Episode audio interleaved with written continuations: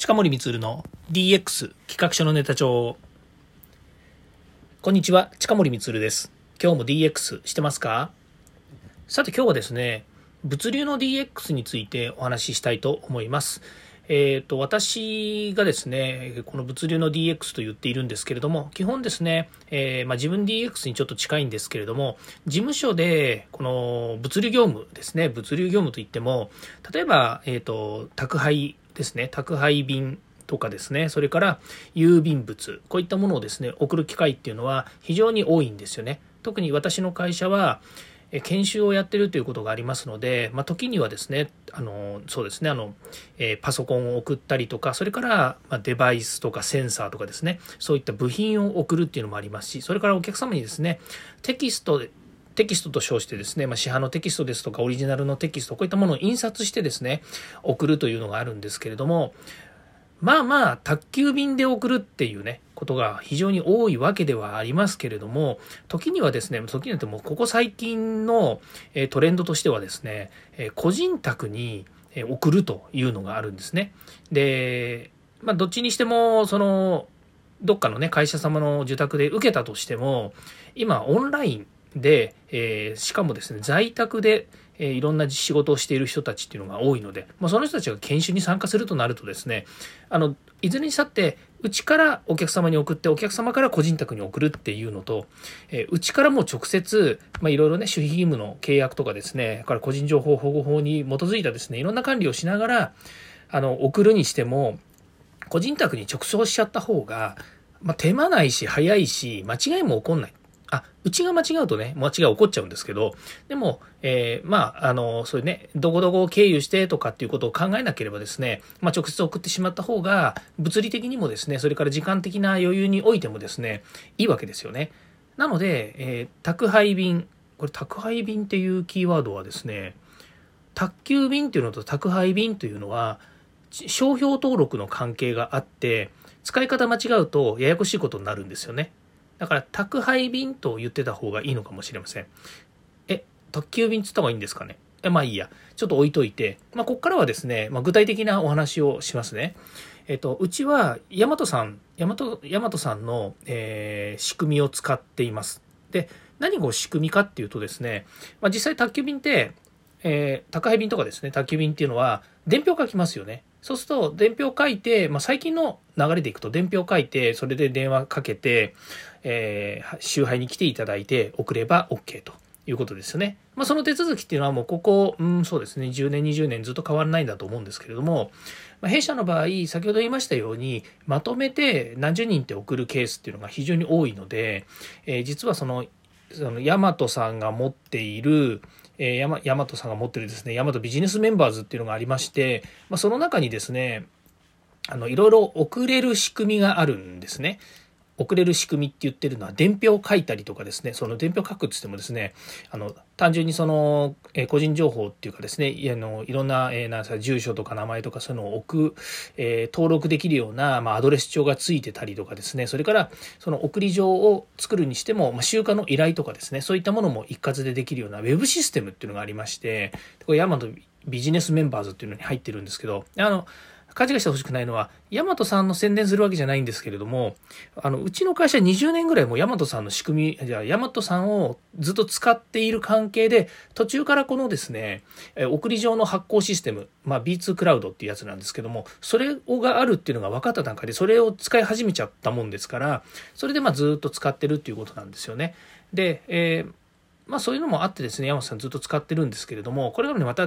の、すごく便利で、まあ、さっき言いましたけど、集荷の依頼ができるのもそうですし、それから送り状を作成するのもそうですし、で、送り状の作成も、今まで手書きでこう書いてたものがですね、今、伝票で、え伝票ね、伝票って、あの、プリンターで印刷できる伝票に全部なっているので、そういったものでですね、できるので、まあ、ある意味で言うと、今のね、こう、会社で事務員、事務員っていうか事務の人たちがですね、こう、え、伝票作って、で、印刷すればそれを貼って送ればいいっていうだけじゃなくてですね、最近はま在宅が多くなりましたので、え、自宅の方でね、いろいろこう手続きなり整備なりっていうのはしておいて、で、実際会社のプリンターの方にですね、自宅から送っておけばですね、まあ、会社でまあ、実際ね、あの、セッティングしなきゃいけないんですよ。その、えー、手差しトレイの方にですね、えっ、と、いわゆる送り状の伝票を、プリント用のね、あの、そのシートを入れなきゃいけないので、あの、実際に単純に自宅から印刷かけちゃうと、あの、A4 の用紙にバーってね、印刷されるだけになっちゃうんですけどもね。まあ、実際にはですね、あの、そういった伝票を使っているということなんですね。で、これがまあ、後払いの仕組みにもなっているので、まあ、実際そこでね、全部、あの、えー、宅急便を送って、で、後でね、えー、月締めで、えー、まあ、生産してくれるっていうね、いう仕組みなので、まあ、ある意味ですね、まあ、こういったものは一連の、ね、これ、今日はき昨日今日できたわけじゃないんですけれども、でも長い意味で言うと、あの DX だろうなというふうに思っていて、で、しかもですね、あの誰に満足かっていうと、やっぱりこう利用者ですよね。えー、私たち、えー、ユーザーがこういった仕組みを上手に活用することによって、まあもちろんね、それも分かった上で、山本さんは開発してるんだと思いますけれども、でもこちらとしてはですね、そういったいろんな仕組みをですね、お借りすることによって非常に便利に使っている。で、これ、お借りするの確かただですよね。うん、ただ、あのね、他にいろいろあるんですよ。その請求書業、請求業務発行システムとかですね、そういったのもあって、それも使ってるんですけども、そういったのはね、あの、優勝で月ね、あの、まあ、1000円以下なんですけれども、使うと、あの、請求書発行し放題、請求書注文書、えー、納品書、見積書、発行し放題っていうね、なんかいいサービスがあるので、それは使わせてもらってますということなんですが、まあ、ここまでがね、ヤマトさんのお話で、で、他にですね、郵便も使ってるんですよね。で、郵便はね、また郵便局に持ってかなきゃいけないんですけれども、まあね、持っていけば、まあ、例えばね、100、あの、お送りするね、うちあの、認定、認定業務とか、認定センターの役割をしてたりもするので、まあそういった意味では月何百件ってね、えー、郵便局にですね、持ち込む必要があるんですね。まあそれはあの、団体ごとに変わるので、えー、まあこの団体で何十件、この団体で何百件というふうに持ち込みはするんですけれども、それでも郵便局に持っていけばですね、えー、全部まとめていくらみたいな感じで処理はしてくれる。ただね、みんな手作業なんですよ。ね。で、えー、まあ、郵便局って大きいですし、それから、ま、仕組みもね、仕組みなもんですから、あの、なかなかね、まあ、そこ DX できないよね、みたいなことはね、ずっと思ってたんですけど、実はね、今、商工会議所の方からです、東京商工会議所私入ってるんですけども、東京社商工会議所の方から、ね、面白い、えっ、ー、と、えー、まあ、チラシというかですね、え、パンフレットが届いたんですよ。それはですね、発送業務の課題解決できますということでね、えっ、とね、測りありますよね。で、郵便局って測りなんですよね。測るんですよね。えっ、ー、と、例えば封筒だったら、えー、何グラムまでが、えっ、ー、と、84円。で、何グラムまでだと94円とか。で、定型外だといくらとかね、そういうの決まってるんですけれども、そういったものをね、測り、測り、測りごと貸し出してくれるみたいなんですよ。でね、それで測って、えー、測るとですね、伝票がピーって出てくるんですね。よくありますよね。あの、郵便局に行って、まあ、基本的には切って貼って出せば別になんてことはないんですけれども、あの、郵便局に行って測ってもらって、あ、これは270円ですからとかっていうと、270の切ってもらうんじゃなくて、270円のお金を払うと、なんかね、こう、プリントされた、あの、なんでしょうね、あの、シールみたいなものをもらって、それピッて貼るだけっていうね、まあそういったものになってるんですよね。これ、えー、料、えっ、ー、とね、郵便料金契機っていう、あの、機械らしいんですけどね。これが、まあ郵便局に今まであったんですけど、これをね、貸し出してくれるみたいなんですよ。これすげえなと思ってね。あの、どこの会社っていうのはね、俺会社名が出てるので、あの、会社名の話はできないんですけども、あの、いずれにしてもね、商工会議所経由でこういうパンフレットが届いてね、で、まあ、その発送業務、これ郵便の発送業務に関して、それができると。そうするとね、これ何が便利かというと、いちいち持ち込んで全部、例えば100件なら100件の、えー、をまとめて申請して、えー、料金払って、で、えー、向こうでね、ペペペってこうシール貼ってもらって出すっていうようなことをやってたんですけども、まあ実際ね、うちの事務所って1階にですね、郵便ポストがあるんですよ、結構大きめの。だから、本当だったらね、切って買ってきてそれで貼って出しゃいいとかっていうのがあるんですけれども、実はあの、発送する前に重さ測るとですね、結構ね、団体ごとにバラバラだったりするんですよね。だから、切っていちいち貼って出すのめんどくさいんですけども、こういうね、まあ、料金効能システムっていうのはもちろんあるんで、まあ、そういうのでもいいんですけれども、この料金計測して、えー、まあ、出せると。で、しかもね、支払いは月末、あ毎月まとめてね、引き落としができるっていうように、このね、その、計測器ですよね。この料金計器っていうね、この、なんていうの、測り？測りがですね、全部伝票も出してくれるし、それからあと、料金計算もしてくれる。まあ、料金計算はね、その、機械の中でしてるわけじゃなくて、ウェブシステムかなんかになってるんだろうとは思うんですけれども、そういったものをして、で、これが料金効能で払えると。で、これがね、自動、自動化なんですよね。で、効能とか切手っていうのは全部手動で、基本的に事務をやっている方とか、それから企業の中でもね、それを送るっていう業務にものすごい手間があるんですけれども、このね、えー、装置を、装置、装置を借りるとですね、まあ、切手が不要、ね、から作業時間の大幅削減、それから郵便料金の後払いに対応、そしてポストに投函すればいいので、郵便局に行かなくてもいいと。だから、えー、簡易書き留め等の文字も印字可能。すごいですね。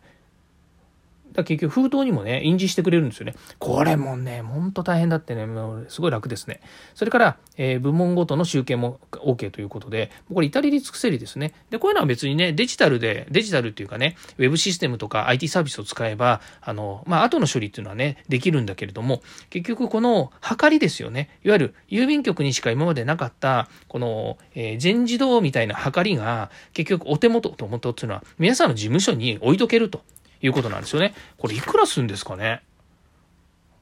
今、カタログ希望って書いてあるからきっと貸し出し料金っていうのはね、かかるんだと思いますけど、これね、うちはまあこれ使うかどうかって言われるとね、これを使うほどの、まああのメリットがあるかどうかわかんないんですけれども、結構ね、あの、えー、郵便物毎日毎日、えっ、ー、と、封筒ね、抱えて、住民の方がね、郵便局に駆け込んで、で、これ全部出してくださいとかってやってるんですけど、今ね、コロナで、時間が結構ね、遅くまでやらないんですよね。昔、もう、今、今どうかわかんないですけど、あの、新宿の、新宿郵便局って24時間体制だったんですよね。だから、今日中に出したいとかっていうと、夜の11時59分まで持ち込めば、今日中に出せたっていうね、まあ非常にあの、便利な状況だったんですけど、先日コロナ禍の中で行ったら、夜の7時ぐらいにはね、もう終わっちゃってるんですよ。郵便物出せないんですよね。まあそうですよね。えー、郵便局だからっつって24時間体制でやらなきゃいけないっていう、そんな理屈はなかった。だろうと思いますし、まあ、もっと言うとね、あの、ね、私が知らないだけで、こういう自動化とかね、DX どんどん進んでいるので、あの、郵便局もね、遅くまでやらないっていうふうになってるかもしれませんし、まあね、大体、あの、ね、何？あれがないですよね。そう言って遅くまでやるってね、あの、何？その、働き方改革になってないですよね。だからそういう意味では、あの、いろんな意味でね、働き方改革の中に、こういった、あの、装置ですよね。装置とか、まあ、これがね、IoT とか AI とかね、から Web システムとか Web サービス、IT 化、IT システム、えデジタル化、いろんなものがね、組み合わすことによって、非常に便利に楽ちんにできるようになるっていうのは、これはいいことだろうな、というふうに思っています。ということでですね、えー、今日ちょっと長くなりましたけれども、えー、オフィスのですね、物流 DX のお話をさせていただきました。まあ、これはですね、本当オフィス側の話なので、まあ、物流 DX というとね、もっと違うような形のものもいっぱいあると思いますので、まあ、そのあたりもですね、また別の機会にお話しできればいいかなというふうに思っています。今日はですね、えー、この郵便局の発送というものがですね、非常に簡便になったということでですね、えー、まあ、弊社で使っている、えー、2つのですね、えー、発送システムについてお話をさせていただきました。ということで、今日はこれで終わりたいと思います。近森光でした。ではまた。